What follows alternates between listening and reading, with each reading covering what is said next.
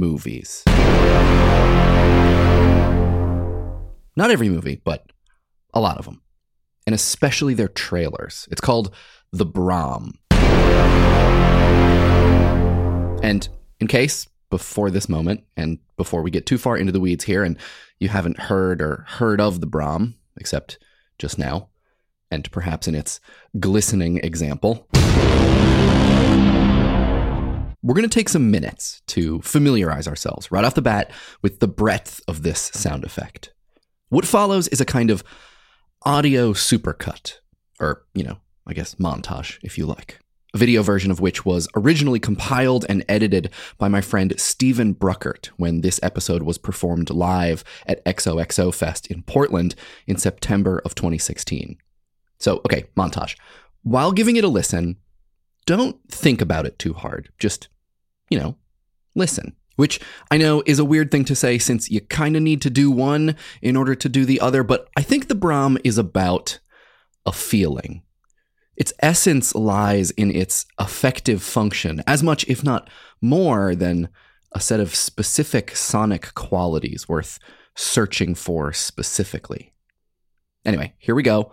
A small, um, I don't know actually. What's a good collective noun for a melodramatic movie sound effect? Crows have murder and flamingos have flamboyance. Let's call it a gravitas of Brahms. So, okay, here we go, finally. A gravitas of Brahms.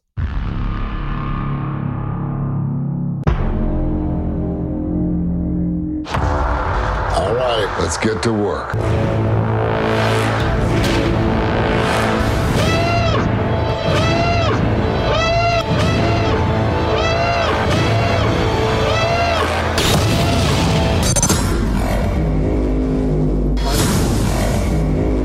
But I don't know.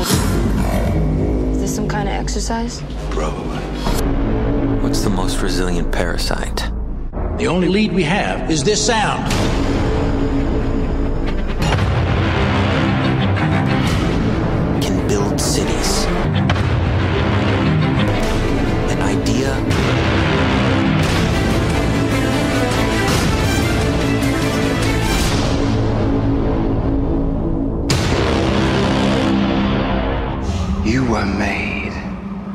To be ruled.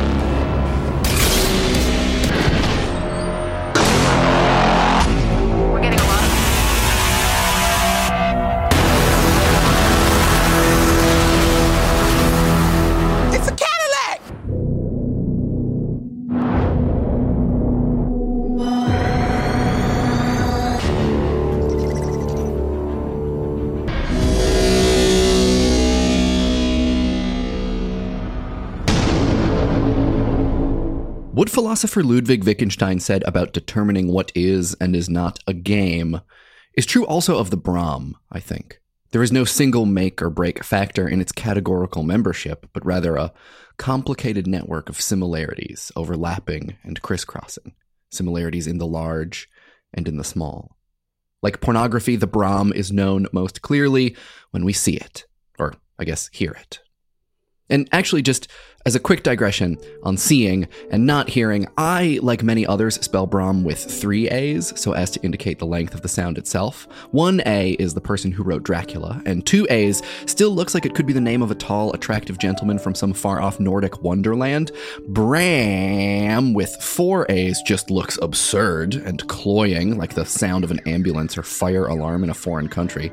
Three A's seems to me the perfect number to express the precise amount of phoneme extension.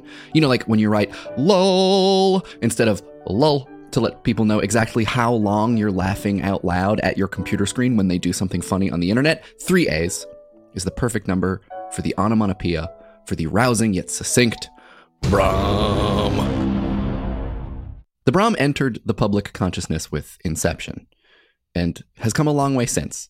It's got some interesting sonic kin, and it may shock you to learn regarding this highly influential piece of pop culture minutia created for a massively successful commercial film. There is some controversy over its authorship. Did Inception's composer Hans Zimmer invent the Brom? That same film's sound designer? Someone else? The truth is that, and here we employ a classic internet media trope to encourage you to stay through the rest of the episode, the sound's real originator may surprise you. That's what this episode of Reasonably Sound is about the Brahm, its brethren, their history, and significance. And to start, after a quick act break, we're going to chat about the anatomy of a Brom.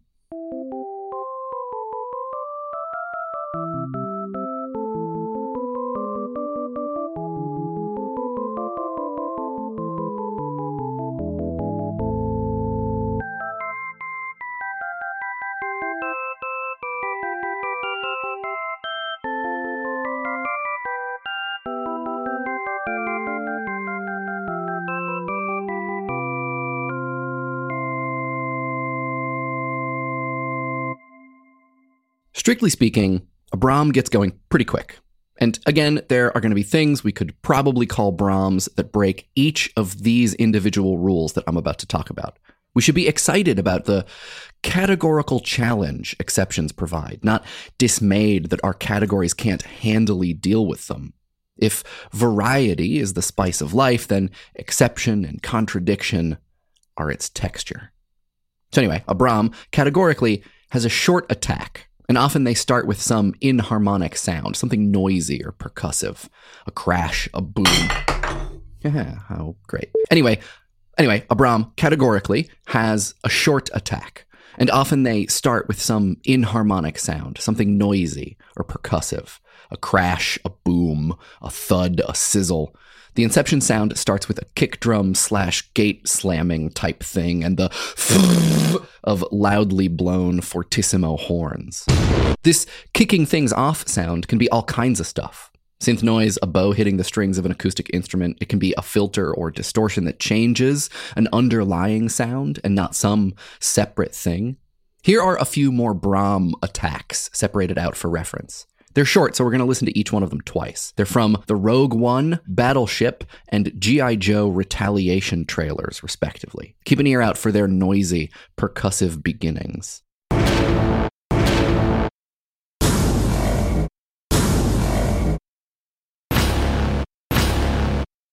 So then, after that, as the Brom continues to play out after the noise, it simplifies in one way or another, and it becomes more sonorous. It moves from inharmonic to harmonic, from noise to note, from sizzle to tone. And that transition from noisy or percussive to tonal usually happens during a fade out of various lengths. Generally, a Brom is on the longer side and sort of drony. The inception sound, again, after the drum hit and the has mainly the tone of brass instruments with some effects. Here are the ends of those other three Brahms. Recalling the first part of each, think about how different the second parts are. Again, we're going to listen to each of them twice.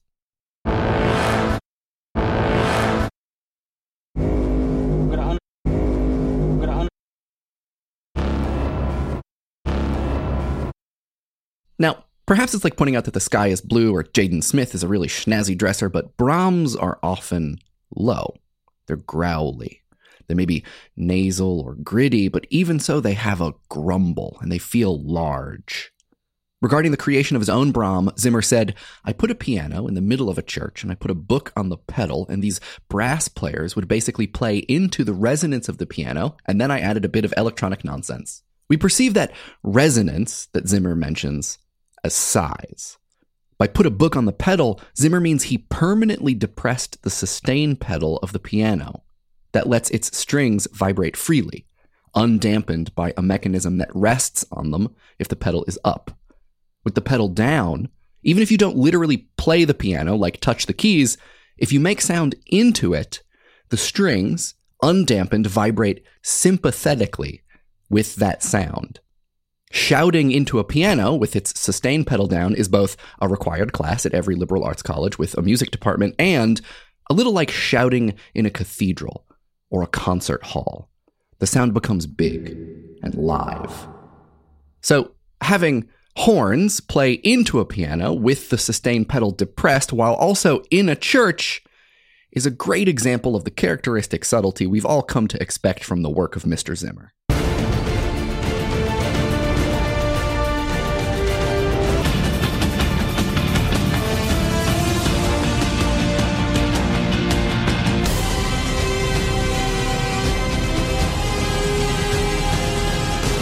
I will say, creator or not, there's something perfectly believable about Zimmer's authorship of the Brahms, simply because they're so extravagant.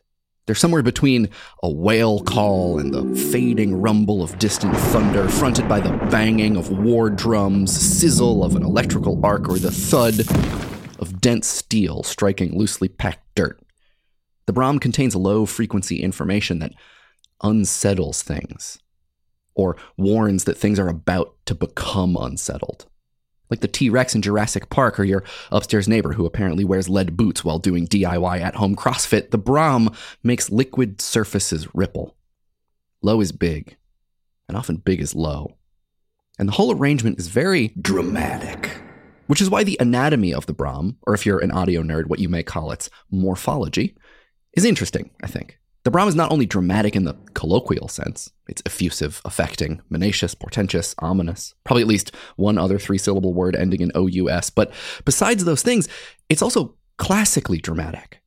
It begins a complex knot of sonic information. Busy, inharmonic, and if not chaotic, then sudden, stirring. Like many of the action movies whose trailers it graces, the Brahm gets right to the action. Whatever setup is needed is itself also exciting. But then the complexity of the brah is responded to by the am, but not, I don't think, entirely resolved. The stirring noise of the first part may give way to an evenness in the second, but the lowness of the am is not reassuring, it's not comforting. Something remains unsettled. The Brahm is ultimately and meaningfully mysterious. Oh, that's the other one mysterious. I'll readily admit that it is an unfair comparison, but on some level, perhaps even a purely geometric one, I would argue that any given Brahm tells a better story than the movies whose trailers it graces. It's often more focused, authoritative, sure footed, and meaningfully open to interpretation. At the very least, the Brahm has a better narrative than, say, Transformers 3. The only other popular sound that has this kind of denouement, I think, is the THX sound, more officially known as Deep Note. Originally written in 1982 and premiered before Return of the Jedi, it was resynthesized in 2015 by its original creator, Dr. James Moorer, on modern equipment. The aim was to take the audience, and this is a direct quote from THX's press release from the last year, on an epic sensory journey unlike anything they've experienced before. And it's, I mean, if you haven't heard it recently, I recommend you go give it a listen. It's easy to find on YouTube, and it is. I mean, it's a wild ride. In comparison to the Brahm, it's definitely a much more classically shaped narrative arc. Deep Note is to The Hobbit as the Brahm is to, say, uh, like The Expendables. That's not a bad thing. It's just a thing. It's just how Brahms are made. And knowing now what makes a Brahm, we should talk about its purpose. How and why it works which involves war, weather, and some wild boars.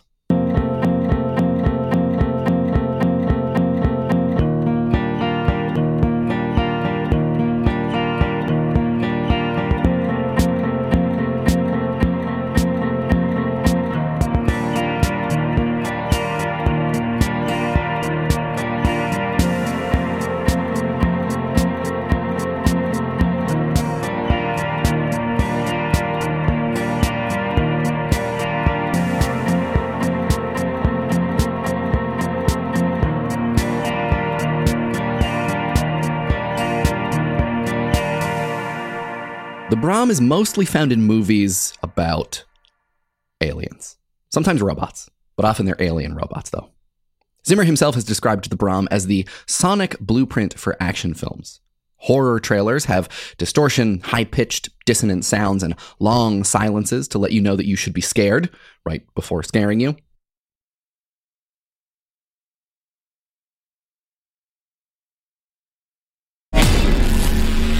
And comedy trailers have that weird crashing whoosh sound to announce and accentuate punchlines. Action trailers then have the Brahm, signaling danger. Inception's Brahm let us know that reality itself is unseated from its track, rumbled loose, so we can't know what's actual. Battleship's Brahms are decidedly more croaky, the groan of metal hulls constricting, sphincter like in preparation for hostility. Elysium's are synthetic, efficient, straightforward, with an air of self importance, just like Matt Damon. Transformers and Pacific Rims are mechanical, robotic, and otherworldly. In every case, the Brahm is portending, foreshadowing. They're bad news Brahms.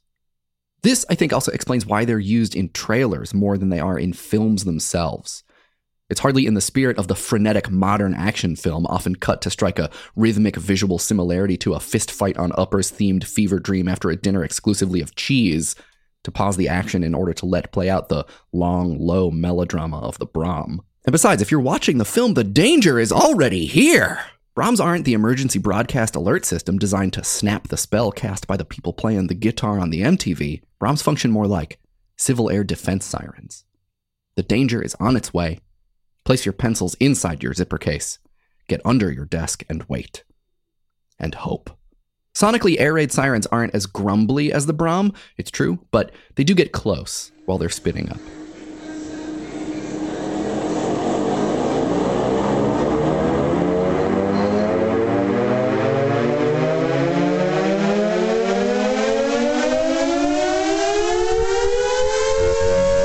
And just as a brief digression, basically the way these work is that a big motor spins a fan, which sucks air inward and pushes it through a kind of rotor. The rotor has gaps in it that line up with these little windows called vanes that are on the motor's metal chassis called a stator. Each time the gaps of the rotor line up with the vane of the stator, a burst of air is pushed through them. When the air is pushed through those gaps many times a second, you start to get a tone. Lots of civil air defense sirens have two rotors and two stators with differing numbers of gaps or vanes, so each side produces a different tone. I bring this up because the classic air raid siren sound is the result of two tones, which are, in musical terms, a just intonation minor third apart. In less technical terms, that's an interval associated with sadness. These things were originally developed to warn people about air raids during World War II and were eventually implemented as potential nuclear strike warning systems. Now, many of them are used to warn of things like earthquakes, floods, and tornadoes. And sometimes all of the above, with differing rhythms or pitches to indicate what exactly the warning is for. It's not a huge additional suspension of disbelief that in some other possible world, civil air defense sirens would warn of giant kaiju bound to clobber a coastal metropolis, perhaps using the lowest tone capable of being heard around the bay. And speaking of low tones heard around the bay, more like the Brahm in tone, if not attitude, is the foghorn. Which, I mean, yeah, okay, fog, or really more specifically, whatever hull wrecking landmark hides within it, isn't exactly the nail biting threat of air raids or aggressive extraterrestrials, but no one ever claimed safety was exciting. Some foghorns do have a similar shape to the Brahm. The foghorn is low in comparison to the air raid siren because of where it has to be placed. Air raid sirens are often atop hills or mountains, buildings, or just really tall poles, so there isn't much obstruction. Their alert travels easily, and its high, lonesome sound cuts through whatever other noise is on the ground. The foghorn, on the other hand, is where danger is. That danger is rocks, land, barriers, structures, places that are low, enclosed, or obstructed. Low frequency sounds are used in these situations because, one, they just travel further. As sound moves through air, it loses energy, but low frequencies aren't absorbed as easily. A big wavelength means it has more power, and so it pushes more. And two, low frequencies don't reflect off of surfaces as much as higher ones. A high frequency sound will bounce off of a hard surface. A certain portion of low frequencies may reflect, but some will move around that surface and even through it. So foghorns will sound around rocks, through barriers, over ships, etc. There is, of course, a little bit more to it than all of that, and it's different for different surfaces, but you get the gist. While low sounds may travel further relative to higher ones, they're also less directional. It's harder to tell where a low tone is coming from. And this is sort of fun if we think of the Brahm not as a warning about the danger afoot, but rather as emanating from it. We may know danger is near, but from where exactly, who knows? Its nature, its source, its location, unknown, and therefore the worst kind of threatening. Insert necessary passing reference to Lovecraft so no one gets upset here. The Brahm from before Brahms that I like the most originates long before air raids, foghorns, and even electricity. This Brahm of yore is made not by a machine, but by an instrument, a trumpet, but not anything like what you picture when I say trumpet. Go ahead, picture a trumpet. Anything you can reasonably call a trumpet. Just picture it. You got something? Okay. Does it look like a boar? Because that's what we're going to be talking about. The Deskford Carnyx. C A R N Y X, in case you want to Google it, which you do. The horn of this thing is shaped like a roundish boar head with its mouth wide open. There is actually another Carnyx, which looks like a much meaner, more devilish boar with big wide ears open like wings on the side of its head. That's the Tintignac Carnyx. But we're going to talk about the Deskford Carnyx because of how it sounds, which is a little weird because there are no historical recordings of it, only modern ones. The Carnyx is old. Carnyces are a Celtic trumpet from the Iron Ages. They were used during a 400 year period, in the center of which your homeboy Jesus did his masterful reverse Irish goodbye. They were made of iron or bronze, and all the playable ones we have now are faithful reconstructions built from archaeological findings. And they're played by one dude, John Kenny, the world's only living Carnyx player, and the first Carnyx player in two millennia. So, what I mean to say is that we're going to be talking about the Deskford Carnyx perhaps because of how it sounds, but also perhaps because of how John Kenny tends to play it, because that's kind of all we have. So I just I want to admit that up front. So the Deskford Carnyx is played vertically. Picture a periscope, like on a submarine, but a trumpet with a boar's head on it, standing some number of feet above the player's own head. Why, you may ask? To intimidate aggressors, of course. A good number of carvings and etchings from the period indicate that carnyces were used in battle to rally troops and psych out enemy combatants. How does such a silly thing psych out an enemy combatant, you might ask? To answer that, here is a clip of John Kenny playing a Deskford Carnyx. Links to this YouTube video and all the other sources in the show notes and on reasonablysound.com, by the way.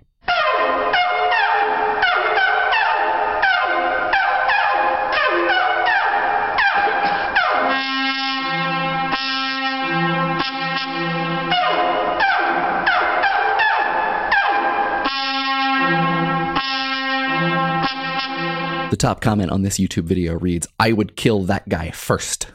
A good question at this point may be why this instrument? It's not the first or last battle horn. It's not exceptionally Brahmy. So, two reasons. First, while it is true that not every noise the Deskford Carnyx makes sounds like a Brahm, it is capable of making some very Brahm like sounds. But also important is the shape of this thing and its use. It's a safe assumption that the creators of this instrument weren't principally concerned with low frequency sounds traveling far, getting around obstacles, warning of danger, or any of that stuff. Though they do have their tall pole stylings in common with air raid sirens. Really, the goal here was probably to reference the sound of a wild boar. Wild boars were sacred animals for the Celts, who thought them to possess the soul of a warrior. It would be likely that helmets, shields, whatever, like the Carnyx itself, would be styled in the image of this woolly, croaking behemoth. The horn was just one piece in a themed set, like if your grandma went to literal war using her fine china. Sonically, the air raid siren and the foghorn may be closer to the Brahm as we know it, but the Carnyx possesses all kinds of similarities in the large and in the small to that sound effect and its purpose. There's a significant parallelism here between the warrior spirit, the danger and tension of battle, the untamed wild animal, the Deskford Carnyx specifically, and horns generally, which are arguably the most prominently featured instrument in the construction of modern Brahms. And it all comes into play in the moment some low rumble warns of impending aliens because over millennia, we've sort of learned that's what these sounds mean and had that reinforced at so many turns. After all, in the Bible, when the seventh seal is broken, seven angels play seven trumpets, which signal one by one the events of the apocalypse. Whether or not any or all of those trumpets Brahm, we can't say for sure. If I were to guess, I would say the fifth horn, the scorpion tailed locust horn, but that's just a guess. Either way, throughout a huge swath of human culture, the horn, and sounds like it, the boar, the Brahm, the air raid siren, even dubstep wubs have all heralded some form of the apocalypse. So to say the Brahm was invented by one person is tough. Like many good ideas, it was there for the taking, staring us in the ears all along. Nonetheless, credit should be given where it's due. History values a kind of certainty. So let's address, finally, the authorship of the Brahm as we know it.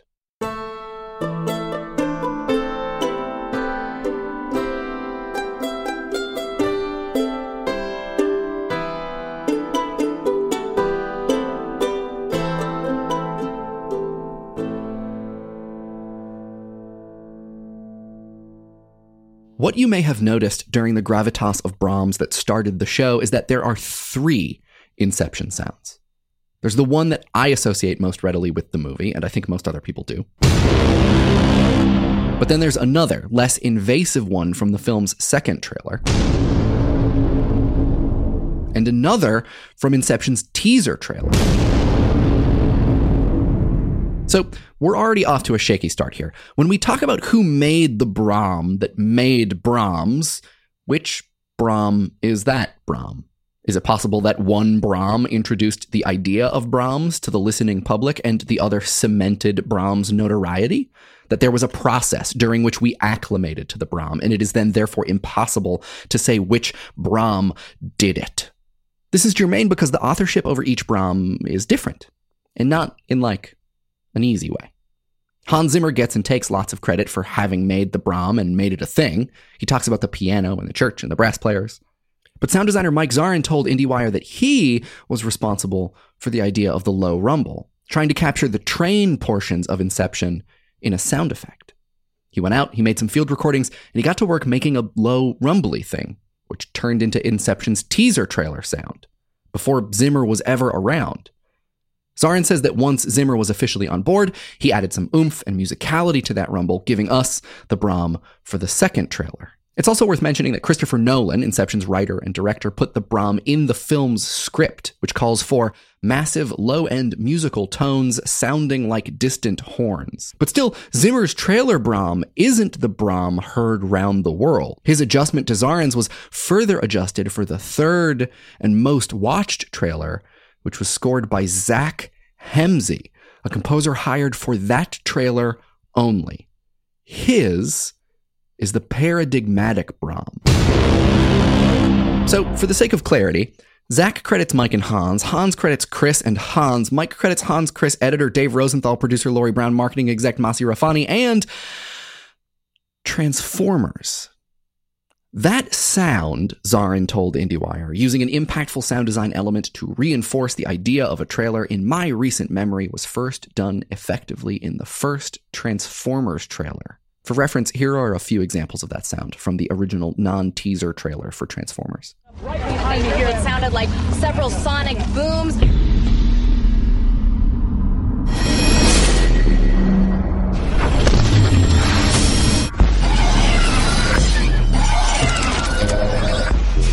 Zarin, I think, is right.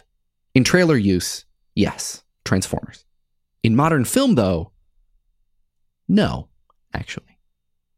The Transformers Brahm predates Inception, but another Brahm predates Transformers. It is completely absent from its film's trailer, which is maybe why it's gone unconsidered and undiscussed. But it is, I think, a Brom nonetheless. I think it more than adequately stacks up to those similarities we keep talking about. But hey, I'm going to let you judge for yourself. Here it is, as it appears, for the first time in its film. See if you recognize or can guess where it's from.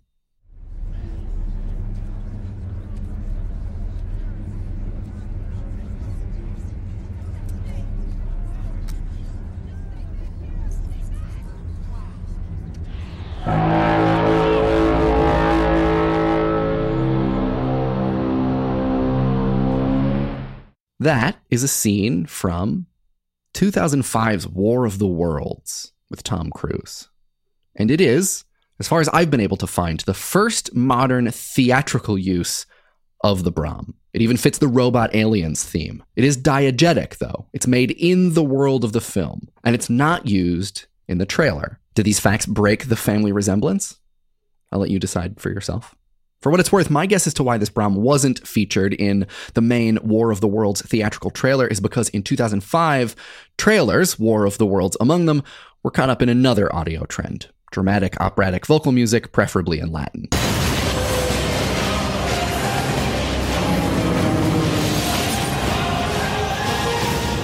That the War of the Worlds trailer didn't Brom is maybe both surprising and unsurprising then. Iconic sound, but a more pressing zeitgeist.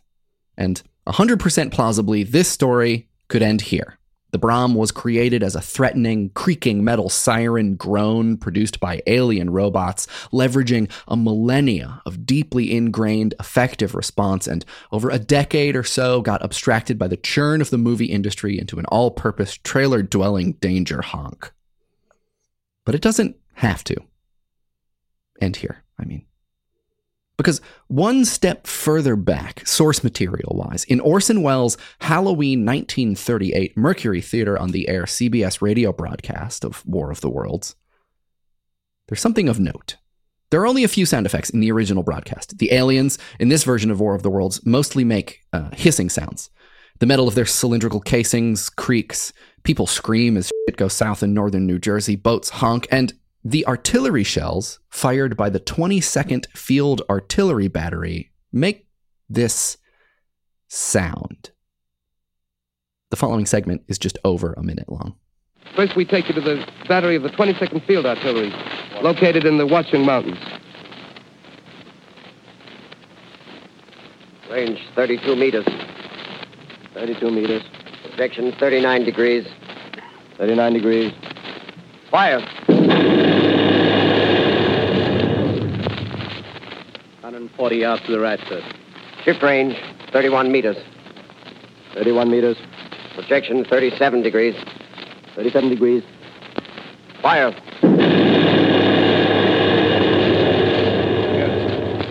Hit, sir.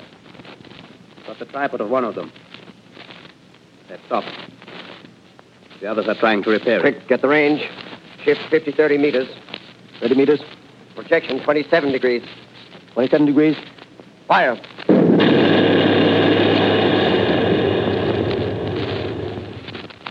Can see the shell land, sir. At this point, we may be rubbing up against the limits of those similarities in the large and in the small. Are Brahms radio sound effects? Are they made by guns? Are they made by the good guys? Does it matter? Morphologically, these fit the bill, at least as closely as one could hope for a radio broadcast from the late 30s before synthesizers and subwoofers. They're the right shape, the right tone, the right length. They fit the genre requirements and fulfill the dramatic function of a Brom. They are unsettling. They are dramatic, ominous. There's no sound like them elsewhere in the broadcast. But like the War of the Worlds 2005 Brahms, these ones are also diegetic. They take place in the world of the fiction. If you were to abandon the Brom train at this point, that's fine. But for those who are still on board, let's at least resolve the authorship of these potential proto Broms for the sake of due diligence. Orson Welles was not their creator. He was producer, director, talent of the broadcast, but at the time worked with CBS's production crew, including their sound effects chief. So if we accept that the 1938 War of the Worlds radio broadcasts are, in fact, Brahms, then the foremost candidate for authorship until a time at which we uncover something similar earlier, which is possible, but seems unlikely. The foremost candidate for authorship is not Hans Zimmer, Mike Zarin, or Zach Hemsey. It's not Transformers sound designer Erik Aadahl or War of the Worlds 2005 sound designers Richard King or Michael W. Mitchell, but rather CBS sound effects chief Ora D. Nichols. Credited widely with being a pioneer of radio sound effects and, quote, the only woman expert on sound effects in broadcasting at the time. The magazine Variety did a piece on her in 1938, and to read it, it would seem Ora was not only the only woman sound effects expert in broadcasting, but the sound effects expert in broadcasting. After a show she worked on transitioned from CBS to NBC, she was, quote, very much missed, as no one at NBC had as much knowledge of sound effects as she did. Stated by a program director that nobody in the entire business knew as much about specialized sound effects as Miss Nichols. The piece goes on to describe Ora as someone content to do her work, uninterested in notoriety, fine with anonymity. Ironic for the early potential author, if we can say such a thing exists, of such a dramatic and now ubiquitous sound effect. But also, perhaps, exactly the kind of contradiction that gives life texture.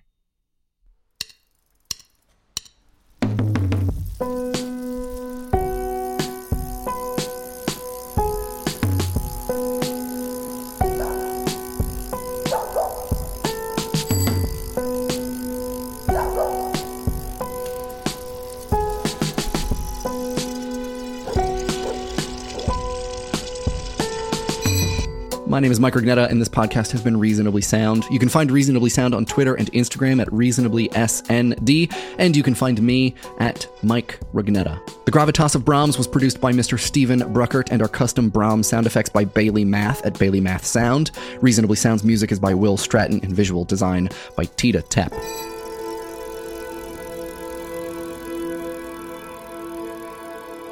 Thanks to all of Reasonably Sound's patrons for their help. If you want to support the show, it would mean the world to me. Head to patreon.com forward slash reasonably sound, where you can learn more about donating, the Reasonably Sound newsletter, and more.